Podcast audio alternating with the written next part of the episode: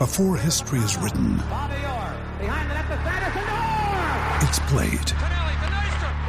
Before it's frozen in time, it's fought one shift at a time. Before it's etched in silver, it's carved in ice. What happens next will last forever. The Stanley Cup Final on ABC and ESPN Plus begins Saturday.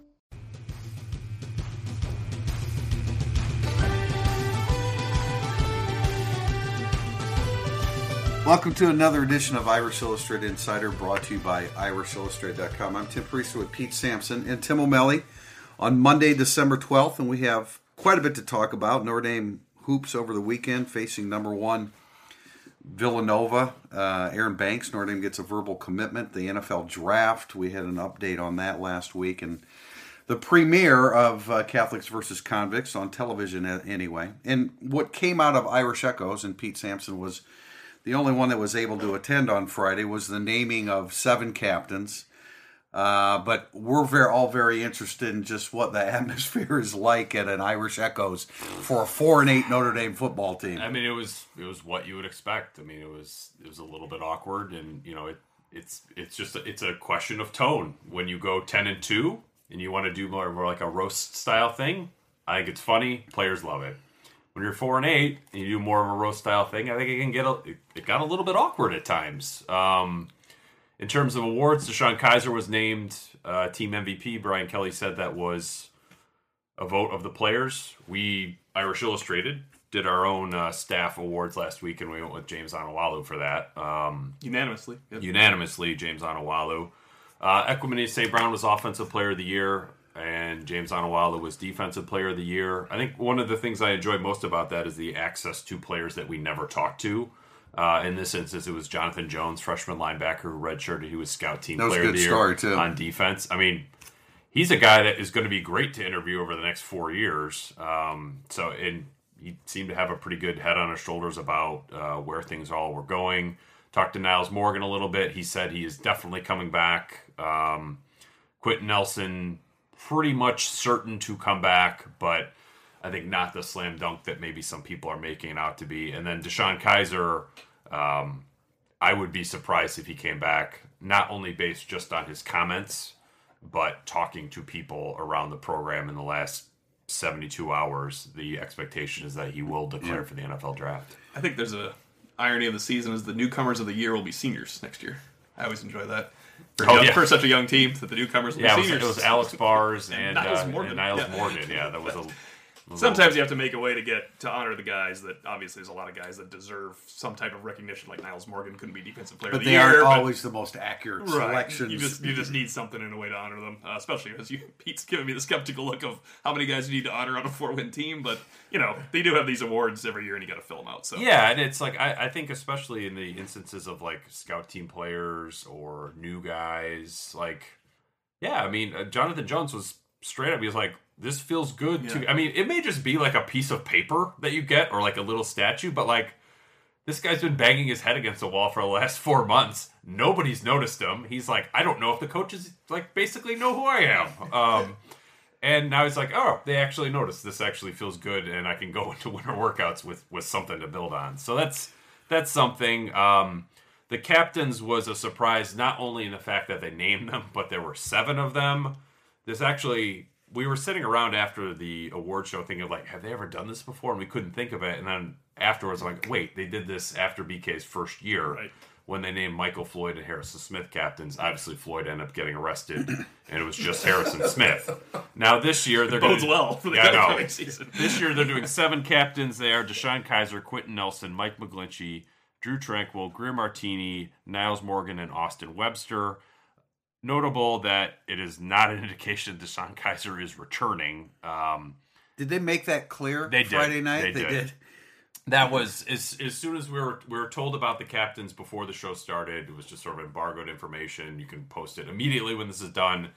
But please be aware that this is not an indication that DeShone Right. Kizer is returning. I don't. I mean, I I- look when you go four and eight, you need to do something. You need to be proactive. I don't have a problem with it, and I think the choices of Kizer, Martini, McGlinchey, Morgan, Nelson. Nelson, Tranquill. I mean, I think those are really good choices. I have, a, and it's just you know, I mean, a bit of a problem with a walk on that nobody knows and doesn't play, named a captain of the University of Notre Dame. That's a pretty prestigious uh, award to get, and you know, if he was captain of, of walk-ons, I understand. I don't want to make big too big of a deal out of it, but I don't think an Austin Webster sh- Webster should go down in history as one of Notre Dame's football captains when he's never had an impact on the football program. Well, he's a junior, so he might be a two-time captain. Fair point. Number twenty-three. But you know, I mean, I, I, I am. I, I say I don't want to make a big deal Right, of it, right. and I am. But um, you know, I kind of having been around this my whole life, I, I, I think it's a little bit more prestigious than just handing out the guy to organize the walk-ons. But you made a point, Tim, about Mike Anello, yeah, I think he could and have that really yeah, now that was a significant contributor to the program. I guess I could, probably a top ten player on that team though in 08, so I mean that Yeah. might be part of it. But Yeah. yeah, we don't know anything about Austin Yeah, Webster. and we should point that out. He might be. He might have naturally, but you be the leader of the walk-ons, is what you're saying. He Yeah. might, he might naturally. I mean, really Charlie good Weis had Scott Smith. Yeah, Yeah. He- But but he was a, he he was a special teams guy Right, and a yeah. and a scholarship guy. And I, I asked Austin Webster about this uh, on Friday. I was like, "So, are you see yourself as a captain or a captain of the walk-ons?" And he was like, "You know, I guess we'll kind of see." Um, but there's no reason why he can't help a younger wide receiver yeah. out with route running or Yeah. just like let's go work out or let's watch some more film. And I don't- I That's don't know- fine. I I don't- think that was really one of the points Drew Tranquill made when I talked to him. Was like younger guys, people just assume that younger guys know who to ask for help, and they don't. And now, basically, you have somebody in every position group, almost, that younger guys can go and say, "All right, how? What am I supposed to do? How do I get to like? What's this workout about? How do I watch film? Like, what should I be eating? Like, I, I, What's his do I technique? I mean, there Yeah. could be a 1000000 I'm, things. I'm I- really confused. yeah. Um, so I, I think that helps. But I look, I, I get it that if Notre Dame went 11 and one, we'd be like seven captains. This is the gre- this is the best idea. I've, this is amazing. Best idea. They go four and eight. Terrible idea. What are they doing?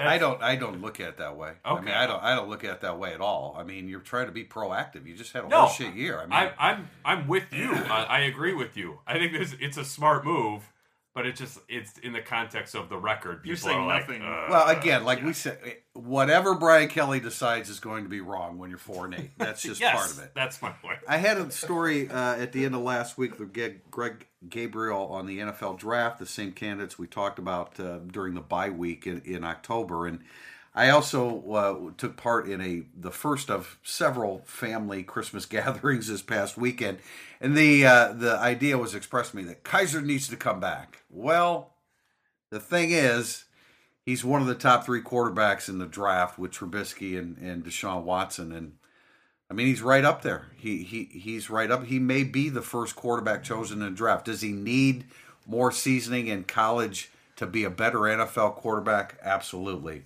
Fact of the matter is, it's 2016, man, and that's not the way the game's played. He is one of the three best quarterbacks, which probably means whether he's ready or not, he's going to be a first round draft choice. I'm going to channel someone else and use this crutch when I ask this question, but I get this asked a lot. Do you guys think that the dynamic will be better if Kizer comes back or if they start anew? I think I know- I know that I, I coached to one, suspect but- I suspect it, the dynamic will be better if they start anew. That doesn't mean that their offense will be better Right. I because don't mean of that. it. I don't mean but the dynamic of the situation, you can always feel when it's time for someone to move on, and it definitely has that feel. Yeah, I, I agree. Um, I'm not sure if I could draw a parallel to anybody. I was whether thinking a of Luke one, Herringody or something. Yeah, that's a good He one. wanted to leave, but then like I couldn't. But Kizer clearly can leave. Yeah. because it's like if he's one of the top three quarterbacks, let's say worst case scenario, he goes third. That means you're bottom of the first round. You're still making Absolutely. eight million. So when someone million says dollars, he needs to come back for who you Yeah. for yeah. you, and it's like what what player would you describe as like they they really could not use any more experience or seasoning at the college level. That's pretty rare that you would look at a player and be like, this player has absolutely nothing to gain by returning, especially at quarterback. Like I, I don't think there is a quarterback that couldn't benefit from more experience before they go pro. Well, there, you know what? No matter what, he does have to get to the NFL and they're going to start rehauling how they want him to play football. I mean, Yeah. he's in a read option system. It's just not going to be the same thing. It, it's not No. a rip on Brian Kelly at all. It's it's college football. They are not training quarterbacks the same to go to pro. interesting, systems. if you if you read that story of Yeah. Greg Gabriel, the talking about the reads and the, the the route tree and the progressions and how Notre Dame runs their spread offense, it is a full field diag, diagnostic uh, situation for DeShone Kizer, whereas with Trubisky and, and, and Deshaun Watson, it's half field, and so they aren't as nearly as far along in, in that process. Right, and that will help. But I just think back to when Brian Kelly came in with from the pro style offense, Notre Dame had and said we have to completely overhaul Dayne Crist footwork because it's 100 percent different than pro style. Yeah. it has to be the same thing going the other way. Yeah. They're gonna have to re. Well, over- full, I overhaul think everything, footwork so. isn't. Yeah, always yeah. is and always has been an issue with with Kizer. It was hard to draw a parallel. I don't think this is totally accurate because you made the point that he can leave. Powlus coming back for a fifth year when everyone wanted Jarious Jackson to be the It's starter. a good point. Powlus though was a fifth year new coach. Everyone's like, you know, it might be time to move on to someone, Mm-hmm. and it's really hard for Bob Davies, new coach, to say, I don't want my four year starting quarterback, three year starting quarterback back. Yeah. that's the only one I could think of. Kizer's Yeah, better. that's a good- and that's a but good that- parallel. That's one I could. Uh, well, I mean, I don't think it's a direct parallel, but that's a good. That's all I That's an with, yeah. example. No, that's an that's an example. And I, I think just statistically, to be, to I guess promote. Well, it's time to move on. You look at Brian Kelly's record with young quarterbacks or inexperienced quarterbacks, whether that be Rees as a freshman, um, Kizer as a redshirt freshman, um, Malik Zaire, Everett Golson. Those are been his best teams, or best, most winning teams at least, because I, I think it for- don't it rely on- forces him to run the ball. And if you have five offensive linemen back and Josh Adams, and I, I'm not sure what to make of what's going on with Tarean Folston, because um, you would think that if, if he had asked for his relief to do a grad transfer, that would have already occurred. Right. I don't know if he's just going to try to catch on at a camp or something next year, go pro, but it's there's just a lot to work with offensively on the ground next year, and the receiving group returns you know, two of their best three in St. Brown, who is clearly the best receiver, and then Kevin Stepherson, who has some athletic ability that I think Torii Hunter we thought would have but didn't show uh, to get deep. So I think you can do a lot with Brandon Wimbush next year, and I think you could probably you can force yourself to do a little bit less in passing, which is maybe a positive. How many people have expressed to you just off the cuff saying, "Ah, I- it's time to turn a page Wimbush"? Most. I, I Me think too. it's a majority. Yeah, me Yeah. too. The one thing It's they don't majority think of, and I mean, it's because it's not their job to think of it, and why Brian Kelly wants Kizer back is when one of them gets hurt, he has the other one. I mean, Yeah, yeah, well, that- yeah, I mean, it sure. really is. That, that, Yeah. that is a part of it. Is if Brandon Yeah. gets hurt, and everybody was wishing DeShone Kizer out the door, and then you have a real new starter. Before we before we leave the NFL draft, I just want to uh, throw in I think two interesting guys, and it's not going to be a great draft for Notre Dame, with or without. I mean, with Kizer maybe number one, and after that, who knows when anybody gets picked. But interesting, uh, Jarron Jones as a potential offensive tackle, and he has the perfect body for offensive tackle, and probably the best temperament for that, right?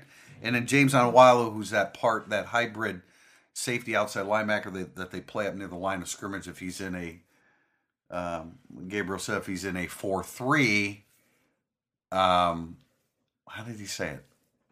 He's he. I read that. No, it's- yeah. If he's in a inside four three, they'll like him as a will linebacker. If he's in a three four, it's that hybrid position. Interesting note on Jones. Um, the last access to players, Jarron Jones, Thanksgiving week, said out loud, someone mentioned to me during recruiting that I should be an offensive tackle. I will never in my life play offensive tackle. Well, so he he, wants- better be careful if in he his wants- interviews yeah. because he said that's the only thing I don't want to do. Coming to college, if they wanted to make me a tight end, I would have done it. He was serious too. Think about he, the- he said he will not play. Think about the temperament where he can be reactive as opposed It's to. It's funny because he said I have the temperament of a defensive player.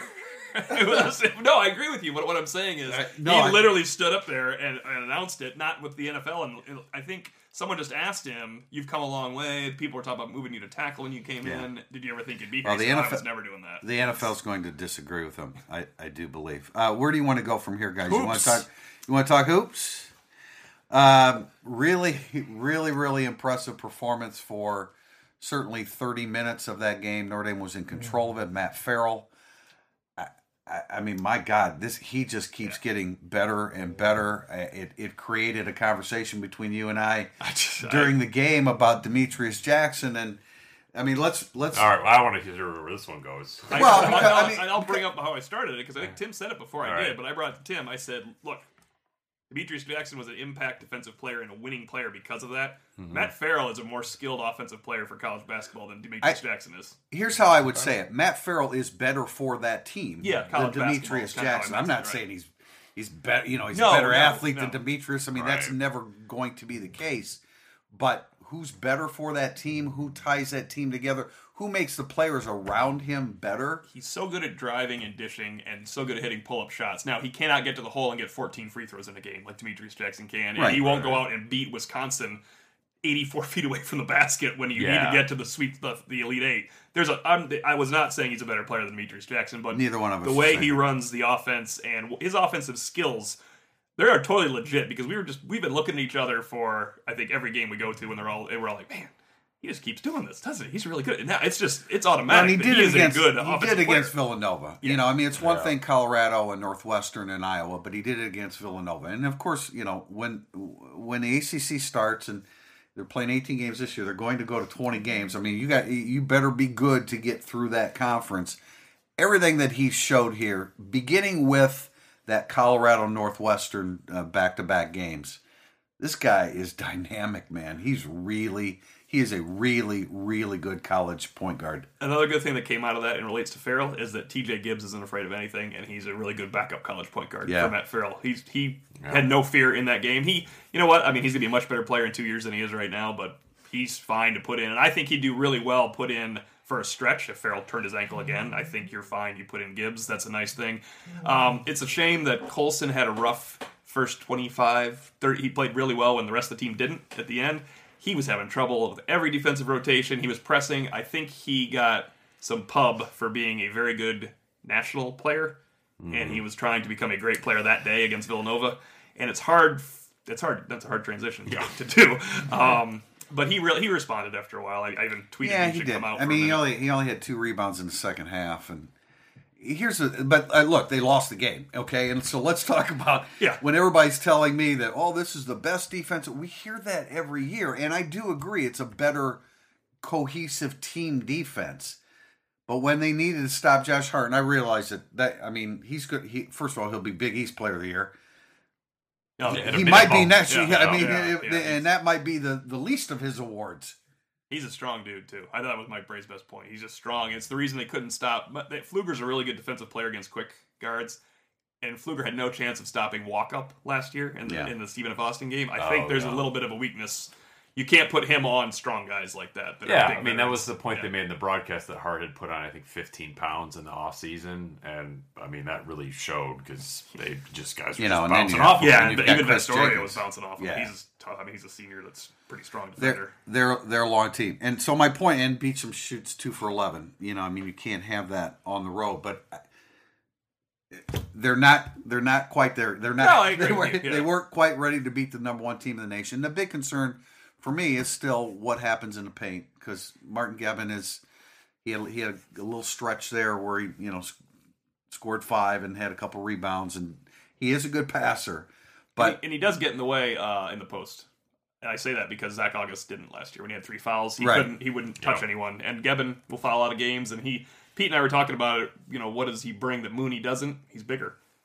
He's That's- bigger. yeah. He's stronger right, now, and he gets it. He, he establishes. He his is, but I would Yeah. I would like to see Mooney get a couple stretches Oh, yeah. in each half to just you know I mean he's more athletic. He's got he obviously has more range. I think he just has a natural a, a more natural basketball court awareness. Yeah, yeah. But he is just a freshman. I think he will. I've, I over time, Brey usually likes to get those guys in at home first because nerves strike Yeah. Mm-hmm. on the road. For the, I think it would have been a rough environment for him, unless something goes great first, where you get a layup, get fouled, make the free throw, and all of a sudden you have confidence. But it's a tough. Like even putting in Matt Ryan, he looks so overmatched athletically in that game when they put in Matt Ryan. It's just not the. Yeah. He is. ru- He still struggles on the road. He and those he needs to. I mean, he needs to. Obviously, he needs to to develop a more well-rounded Yeah. game. When you great go into the game just thinking I'm a shooter, uh, you're you're not going to look good in the other aspects of your game. Yeah, I mean, he to me reminds me of like some previous Brey era players from like five years ago that were just really good spot up shooters, but maybe didn't bring a whole lot else. I mean, so you got Villanova; they're nine and one now. Purdue this weekend, uh, then a couple more non-conference games, Colgate and St. Peter's before ACC play opens. I mean, it's this probably what a four, four, five seed type of Yeah. season. I mean, that's sort of how it feels. And like going into the year, I would be like, I would, I would be more in the Mike Brey. Let's just get to Dayton to the play-in game. Um, so I've, I've been really impressed with them overall. You know, they're gonna, you know, they're gonna get beat up a little bit on the road. I, I, Yeah. I, I hesitate to say four, fifth seed yet. I mean, I think they've looked like that kind of team.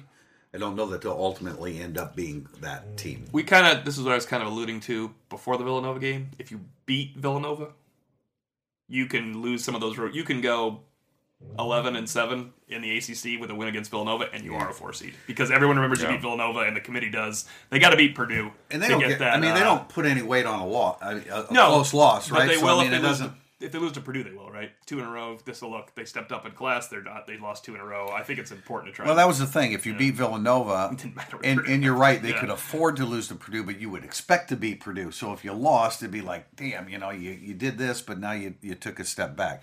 Once you lose to Villanova, you really need to win that Pur- Purdue game. Yeah, and you'll be down there on will be, Saturday yeah. to cover that um, two o'clock. But that will be really interesting because it's a different matchup. I mean, that's a team with size where Wow. Martin Yeah. Geben has to somehow stay on the court for. Who, 25, defend, who defends? Swanigan? Uh, what about Isaac Haas? I mean, there's- well- those are two bad matchups. they needed to get Swanigan. We got to go back in time. yeah. uh, and then to wrap up segment one, Aaron Banks, a the latest commitment for Notre Dame. They're back to 18 overall. Um, Tim and I have both looked at film of this guy. He's a guard. Um, I wonder if he could be a space eating two gap nose tackle if you needed him to be, but um, he's big. There's no question. This is a big, big dude. He, he's huge. Yeah, it listed six seven, so he's probably six six. Listed at three thirty five. He looks more than that Yeah. to me. The first film I saw of him had I don't know, it had to be really early in his high school career, and I thought, oh my god, this guy he can't move his feet. He has come a million miles. Uh, it has to be in the last twelve to eighteen months.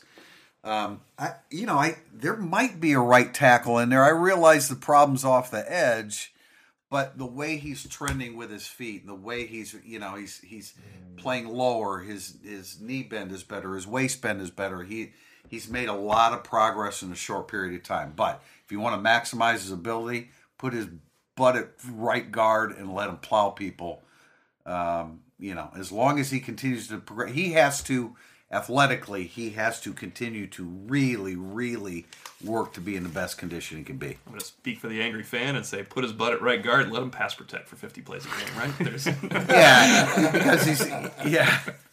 He, well, he's not going to be. Yeah, you know, as a guard, you don't. You're not going to be revealed as a poor pass blocker, and I think he's. I think he has enough footwork to be a decent pass blocker at guard. Defensive tackle, Pete. I mean, in a three-four, Yeah. purely. wow. I we Boy, just be- need somebody to like beat up centers and reach out and grab people. But he's got to be. He's got to show some more lateral productivity. Get off a block Yeah. and make a tackle going laterally. Which again, I think some of the film that Jack provided for me will, will shows some of that. But still That's a purely a scheme. Yeah, because I'm not saying he should be like, well, I wonder if he could be the next Jerry Tillery. That's I'm more like, could he be uh, like a Kona Schwenke senior year type Mm-hmm. of just, just I'm going to beat up the guy in front of me and then reach out and grab. I kind of look at like, okay, you're a right guard. The next step, show me you can play right tackle. And then the next step, show me you can play defensive line. That's probably a good way I to think look at that's the that's the progression. good way to look at it. All right, that's it for segment one on Irish Illustrated. And Saturday we will come back talk a little more about recruiting visitors over the weekend. What's next for the football program? And fan sentiment uh, around the interwebs and various newspapers. All that next, Irish Illustrated Insider.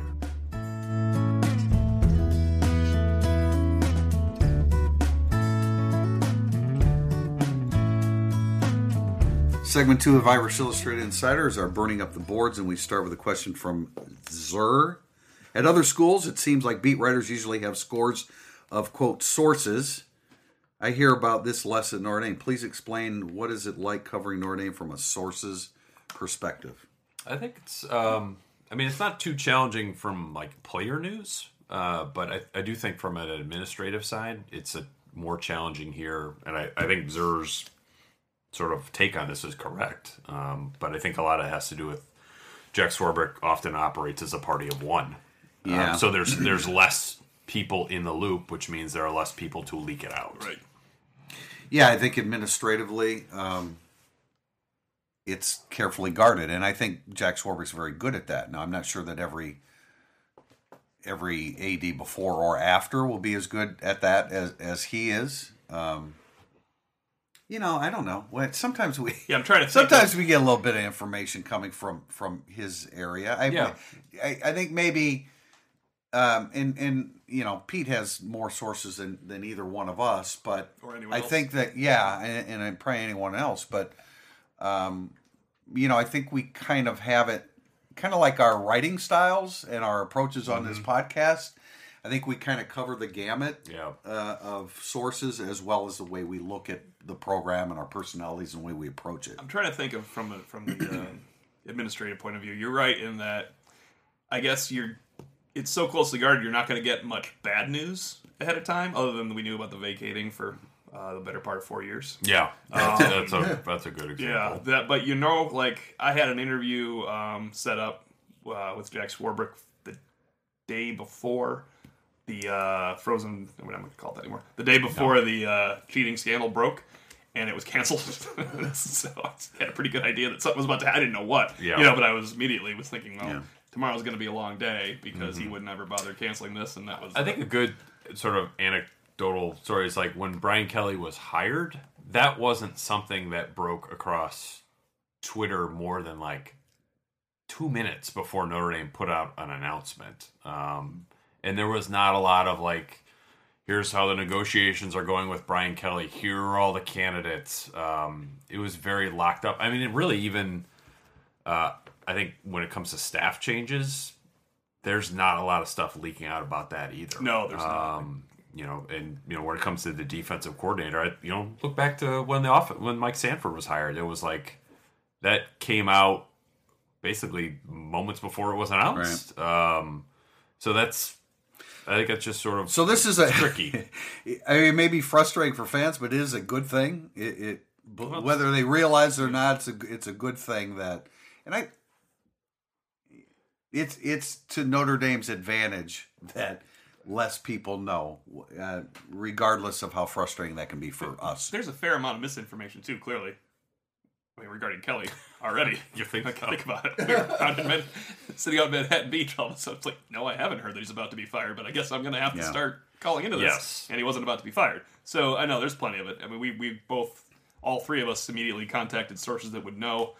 They all said that they hadn't heard that, and so we clearly weren't going to be jumping on that uh, bandwagon. But we had to keep we had to keep looking into it because it, it made sense to me because I wrote about it a month prior. But yeah, But I, but I do believe that there was, you know, the yeah. general theme of a very unsettled nature right after the the game concluded. I Mm. do think that there, there's accuracy in that as well. There's always, I think, a little bit of truth in what's Yeah. going on. I, I think very rarely do we hear stuff from our sources that, you know, it may be, it may prove to be false in the end, but I think rarely does it prove to be like completely fabricated Right, in right. a hoax uh, right. setup. So I don't know. That's it's it's tricky here. Next up, P Butler two. Can you please address the advertisements and the quote fight for excellence end quote group? I think that explaining away the facts by referring to their anonymous nature is bogus and seems like sidestepping of the valid arguments they present.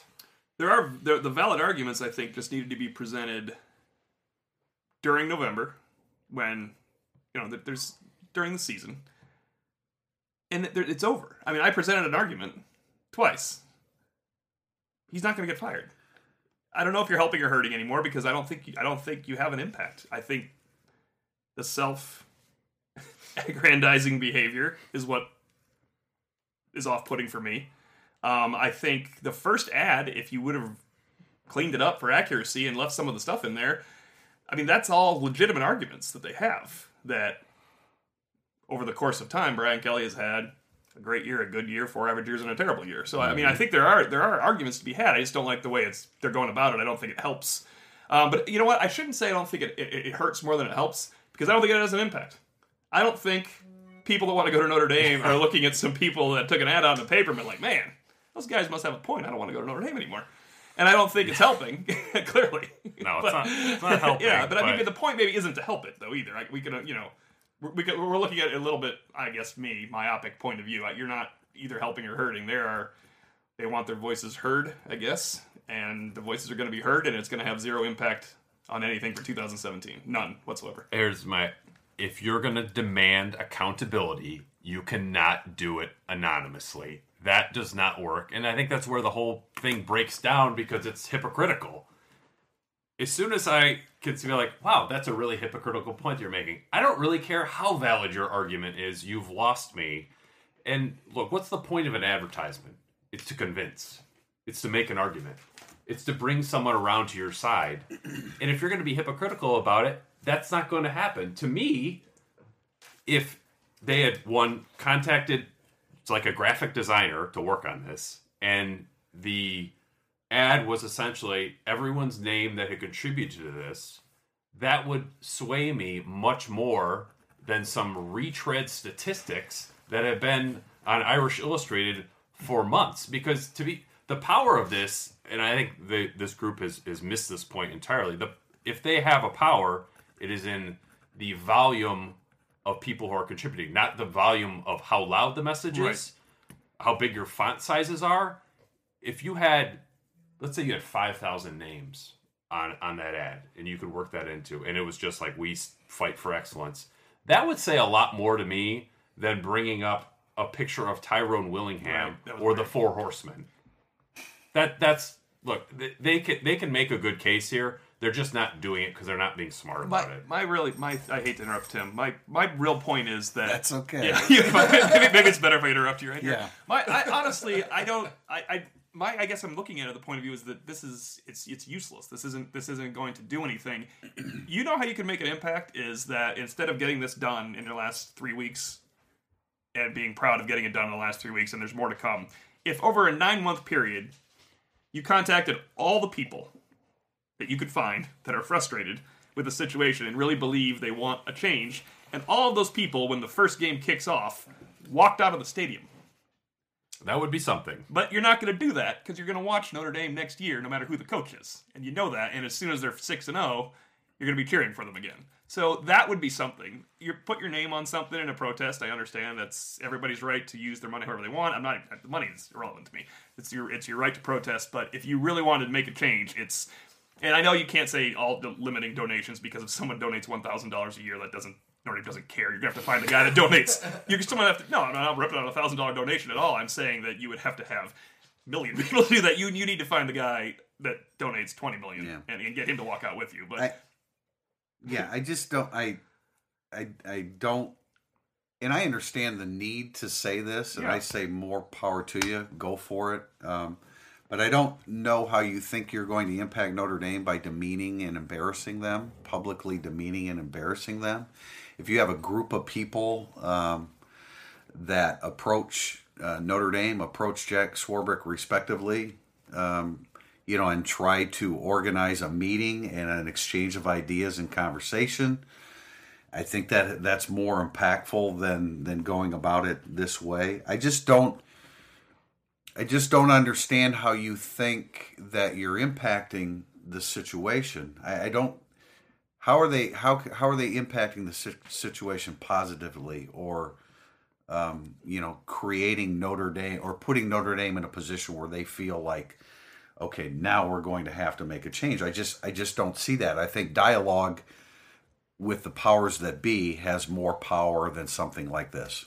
Yeah, I agree. I think that's a that's a good approach to it if they want to do some kind of I don't know town hall meeting or whatever. But yeah, I, certainly like, I don't know that I don't know that that's the way to do it. I think a, I think privately yeah. meeting with Jack Swarbrick, Right. and I don't know how Jack Swarbrick would would No. and I and I keep using his name, but I don't know how the university would respond to that. Maybe they tried to do that and it was shot down. Right. I'm not We aware of that. I don't. gonna- I forgot right, I don't know that. But but what I do think is that when I see a full page ad in the South Bend Tribune, which is an attempt to demean and embarrass Notre Dame, I don't think Notre Dame's going to re- respond positive to You know it- Notre Dame is they, not going to they respond won't positively right to so that. therefore the effort is unsuccessful because you're not creating the change that you're trying to get. Yeah, yeah. It's just it's a stick in the eye, which like people don't respond to that. See, John, to move on. It has been my sense during Brian Kelly's tenure that he delegates most of recruiting analysis and visits to his staff. Conversely, often hear how active elite coaches like Urban Meyer, he is an elite coach, are on the recruiting trail. Is this an accurate perception of Coach Kelly? And have you sensed any more urgency from him in regard to recruiting following the end of the dismal 2016 season? I think it's a fair assessment from C. John in terms of Kelly's recruiting style being more uh, delegation and CEO approach. I also can't sit here and say that I know things have changed because they went four and eight and what the reaction is to that. Um, I think recruiting is still going okay. Um, maybe a little bit. Well, it's going better than okay, but will that change moving forward? I just don't think that we know yet. Um, maybe we'll learn something in the next two months until National Signing Day comes around with you know somebody like an Antoine Simmons or Josh Pascal, a, a linebacker and defensive end that they really want. Um, I think that it would be a positive change. We've talked about it a bunch in this podcast, but uh, C. John is right in terms of the way he phrases the question. Um, but I, I can't sit here and say that I know things have, have changed uh, appreciably in terms of how Brian Kelly is involved in recruiting. I mean, he's been on the road like he always is, right? Yeah. At, the, at time at this time of year, now they're in a, a period where they can't uh, have face to face contact with recruits. I don't think, you know, we we we want to compare to Meyer and Harbaugh, and those guys are on an island by themselves. I, you know, and Well, I mean, I don't know that Saban. I don't know that Saban necessarily is as great a recruiter as those two are, but the product is so He must be- spectacular. Must be, pretty good. The product is so spectacular that it. I- You know, I don't want to say it sells itself, but it goes a long way towards that. I don't know that. I don't know that Brian Kelly can convince recruits the way Urban Meyer and Jim Harbaugh can. I don't know that he. He's not as good at it. Yeah, I that's this, that, at the end of the day, that's sort of what the the very simple answer to the question is. Urban Meyer and Jim Harbaugh are just better recruiters as head coaches. Yeah. Now the effort. The effort, you would agree, the effort could be greater on close, yeah, could you go about it a different way? Could you close that gap a little bit? Yeah, yeah, I think so. I mean, I think they've tried to be creative in the past with kind of small, smallish returns, but um, you know, could Brian Kelly just say like, "Look, I'm going to latch onto this guy"? I mean, in the case of Nyles Morgan, it's a fair one to bring up. He was basically his primary recruiter, but only because his area recruiter Chuck Martin left for Miami, Ohio, and his position coach Bob Diaco left for Connecticut. Then Notre Dame closed the deal on that pretty quickly. So, I mean, I, Brian Kelly, I think is could be really good in a living room. Um, yeah, I would think so. I think it's maybe some more of the tenacious grunt work aspects of it um, that Urban Meyer eats, drinks, sleeps, recruiting. I don't like uh, that's just not. I think Brian Kelly's approach on it. He's got more to sell too right now. It's just the way it is. I mean, Yeah. Urban Meyer convinces Notre Dame coaches to come to his staff. He he's, Yes. it's, he convinces Notre Dame recruits to come to his team, and he's whatever he is, sixty-five and five. Yeah, many. Yeah, but many Bri- I mean. Brian Kelly had a lot to sell after 2012, He did, and there's only been really out of the last four seasons, only one Yeah, he's that just you're really proud of. people don't want to hear it, but he's a legend. And when Urban Meyer came to Notre Dame's coaches clinic, Tommy Rees, who was the starting quarterback for Brian Kelly, said, "I can't believe I get to talk to Urban Meyer." Yeah, I mean, Wow. that's just yeah, it's That just the way says it it is. all. It's It's- Urban Meyer That for says you. it all. DL Barron, you mentioned this in passing in another thread, but share your thoughts on why and how Notre Dame perpetually burns red shirts by playing freshmen on kickoff and punt teams.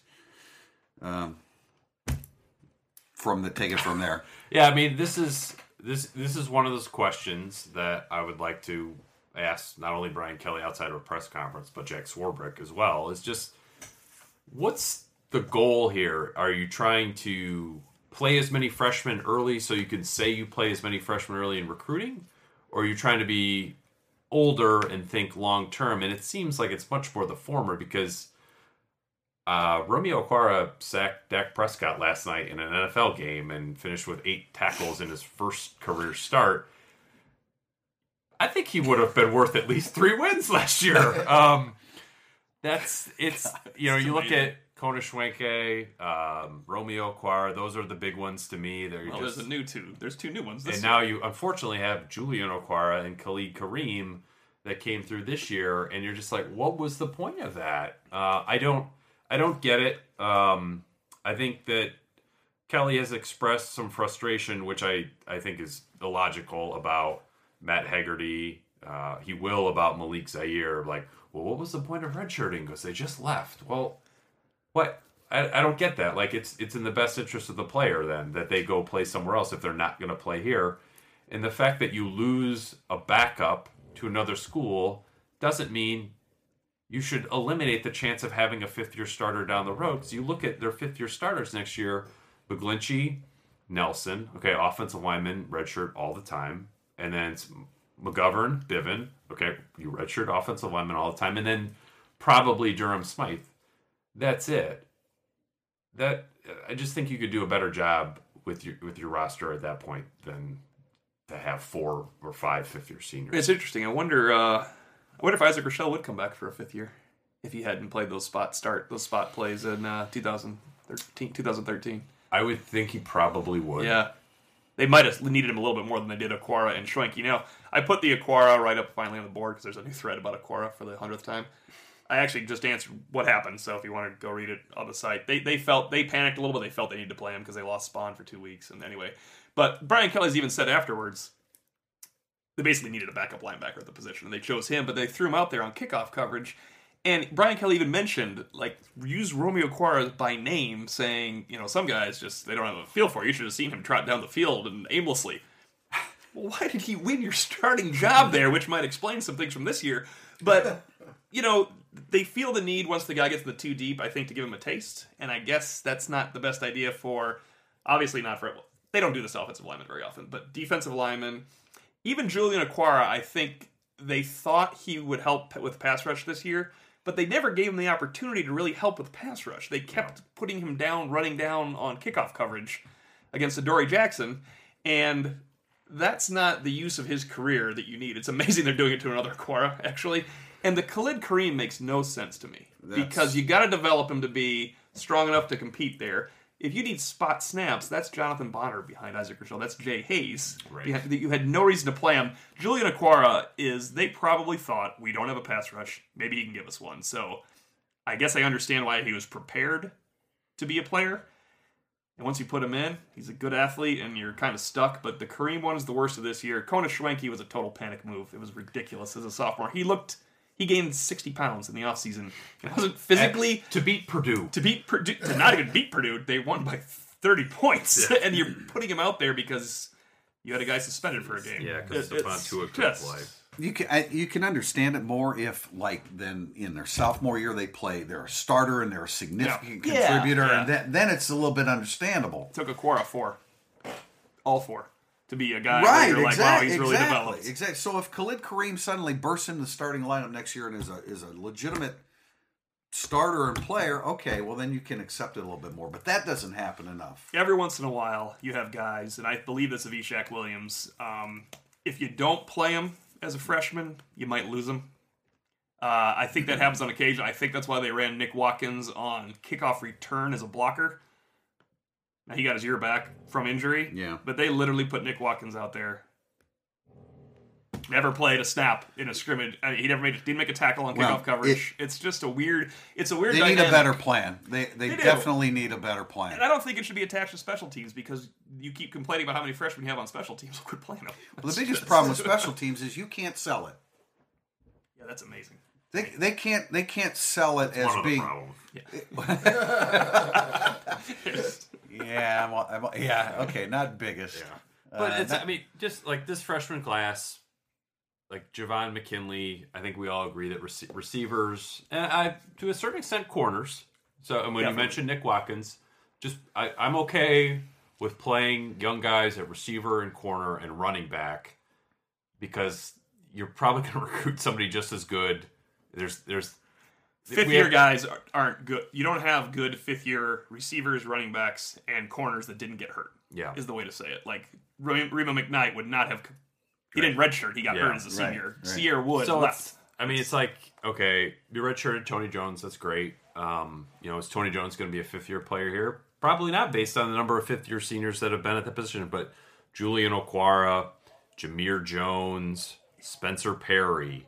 Um, you know, you could throw That's a really Khalid Kareem in there, obviously that we've talked about, and then Javon McKinley as well. Like those are guys that never really had a chance. Um, and there was not there wasn't a need. They didn't have a rash of injuries at those positions. Um, I think you could tell. I think when we went to Culver and watched McKinley practice one time, yeah, I we knew so- he was a so- long way away. Somebody was going to be the ninth receiver.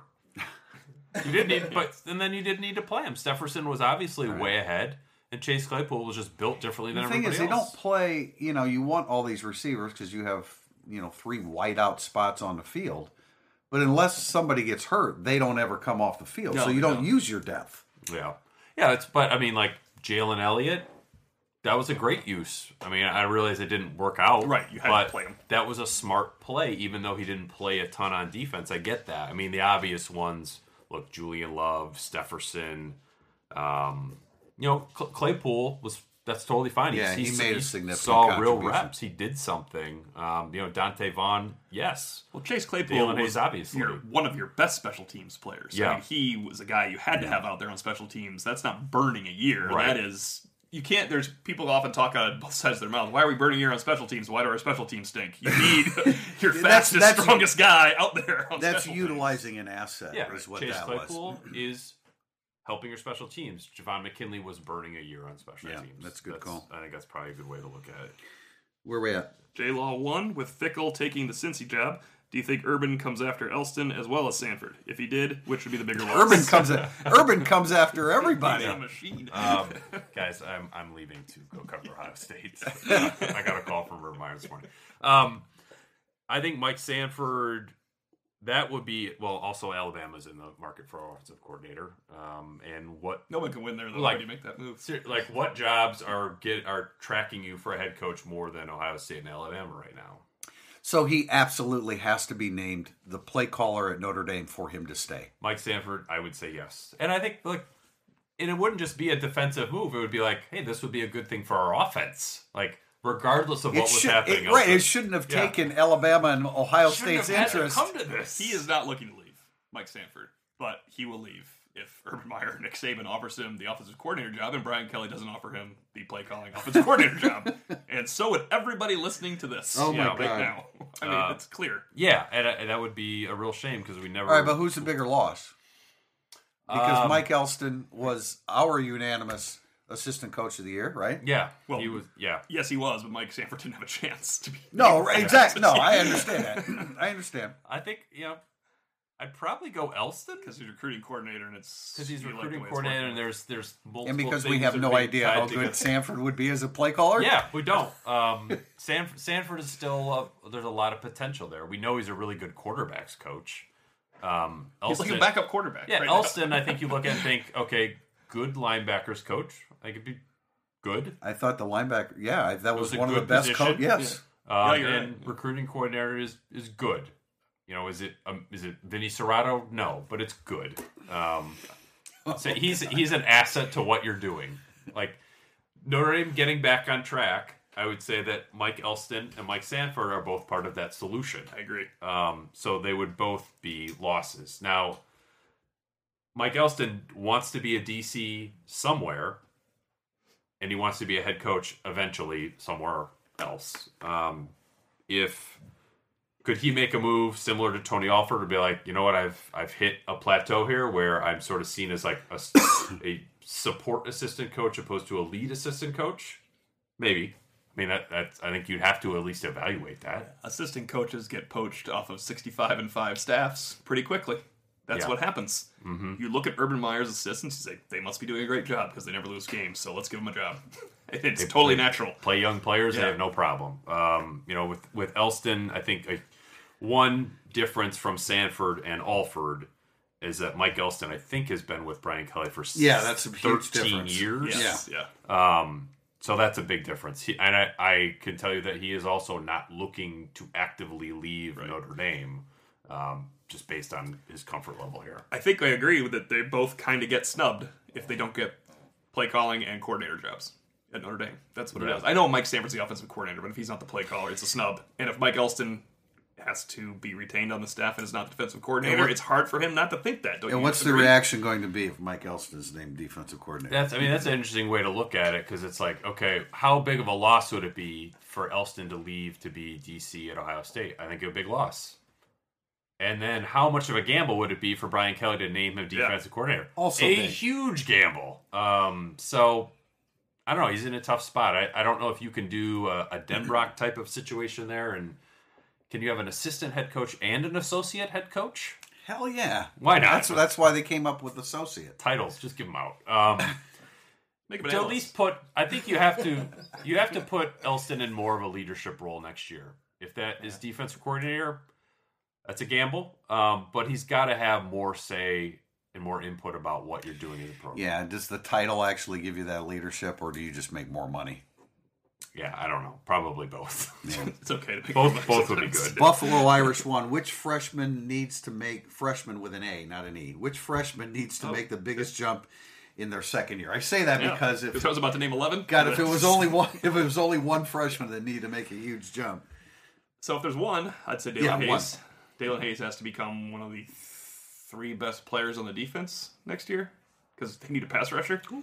They can't get anywhere near an opposing quarterback to influence a play to end poorly for the offense. You need Daelin Hayes to make a play. Um, if you're adding to that, I would just start going on the front seven with Khalid Kareem, Julian Okwara. Uh, I don't know what name the rest of them. I've got nine nine names down here, and eight of them are E- defense. Either Jalen Elliott or Devin Studstill has to be on that list. Uh, you know, Troy Pride Troy and Dante Pride, Vaughn and yeah. Julia Love all need to keep improving, but they need to get a pass rush. And failing the pass rush, Khalid Kareem needs to become a really good football player. let me i'm going to go outside the box then and give the combo eichenberg kraemer because if one of those makes a huge jump and can become your starting right tackle then alex hmm. bars becomes your starting right guard and then your offensive Now lineman slotted. looks a little bit more athletic, probably powerful, and I think you just have better fits at all five positions than you did this year. You've improved two positions. You're right if you do that, Yeah. and that's You know, I, I, it's we're all looking on the defensive side of the football. 'Cause you do well, that, it except was for the offensive 40. linemen. We're, Yeah. uh, it- we're looking at trenches and defense, but um, I mean, obviously, I know I know Pete definitely wants to see Claypool really emerge Yes. at at receiver next year, and I think he has he has an opportunity, a chance to do that. Yeah. All right, we have some Twitter questions. The first one is from Matt Miller, and he wants to know what was the most interesting part to you about the 30 for 30 Catholics versus convicts, and what was the most surprising part? Uh, you know, I, I lived this, I, I worked it, and I feel like, man, I missed a lot while that was going on. I, you know, I, I, I didn't know. I mean, I wasn't really aware of all the thing. I was aware of the shirt certainly, but I wasn't uh, aware of all the drama behind the scenes. But I guess the biggest surprise for me is the captain of the basketball team, Joe Fredrick, was front and center involved in this. I, what would happen today if that were the case? I, what would I happen? mean, if? Steve Vasturia put out a shirt, it's kind of hard to get your head around that happening, isn't it? I mean, Matt Farrell would be like, oh, I could see Matt Farrell doing that. Yeah, yeah, but, but the, the personalities of uh, Vasturia compared to Joe Fredrick, who is very outgoing as he is still today. yeah. I mean, did I? You know, I that I, that couldn't happen today. No, I only knew about that because I interviewed Joe Fredrick a couple years ago for something different, and he offered to me that 30 for 30 was coming out, and I found it odd that he offered that to me, and then he told me his big part in it and his backstory. Yeah. So I was like, wow, this But is I, interesting but, that, stuff. but that's not the basis for the question. I mean, I No, think people it- are well- looking more towards the football aspect of it. Yeah. yeah, probably. I saw it in October um, before the Miami game, and one, I I had no idea that pass was incomplete. um, I covered the game and I didn't know it was incomplete. But as I was saying before we went on the air, that was for those that are younger and are only familiar with instant replay. There was no instant replay. There was no thought of instant replay, so you didn't dwell on play. They didn't keep showing the same play over and Yeah. over Yeah. again, Yeah. saying, "Oh my God, he didn't catch it." It just you just accepted it. I know it. It you're seems right. impossible now that we did. then, yeah. But that was just the way it's ruled a touchdown. You move on to the two point conversion. Which is why it was a fumble.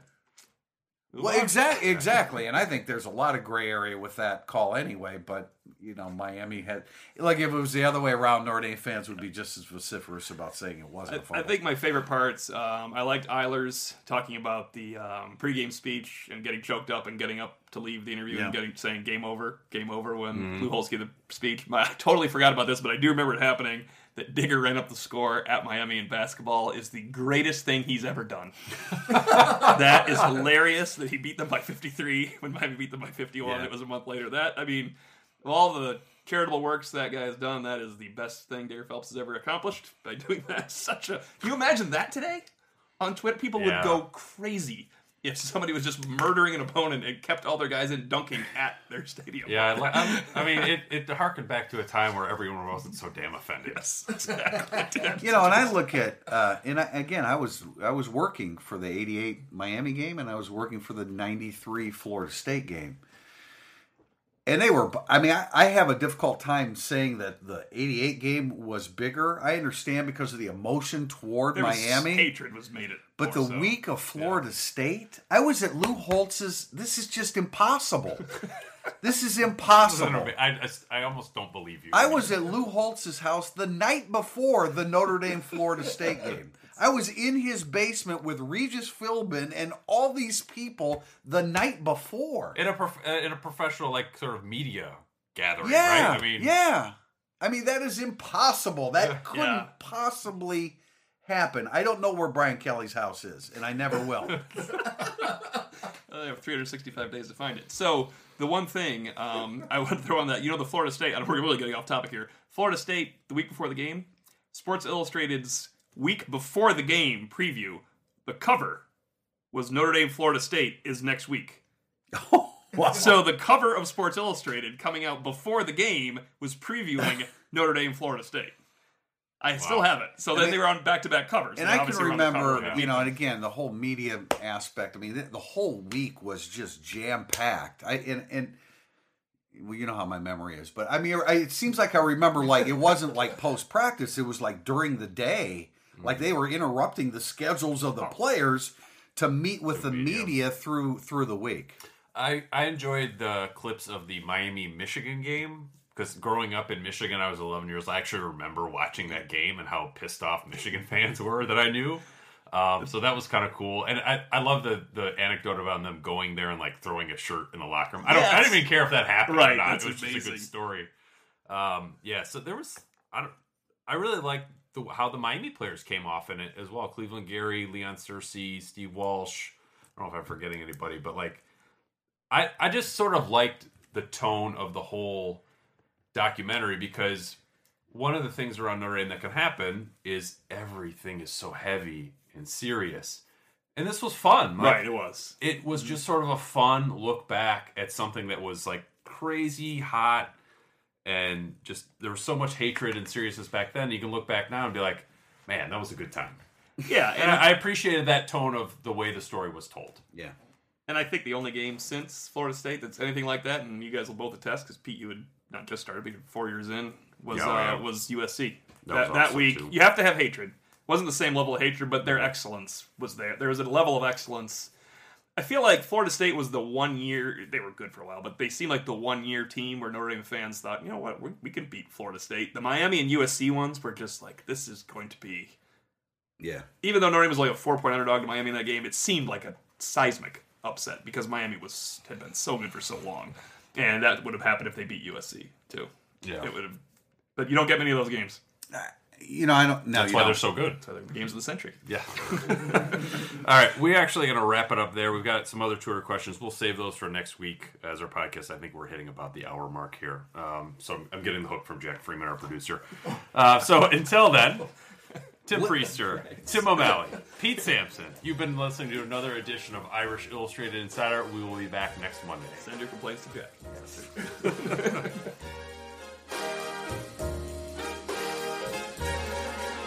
My bills are all due, and the baby needs shoes, and I'm busted. Cotton is down to a quarter of a pound, but I'm busted got a cow that went by and a hen that went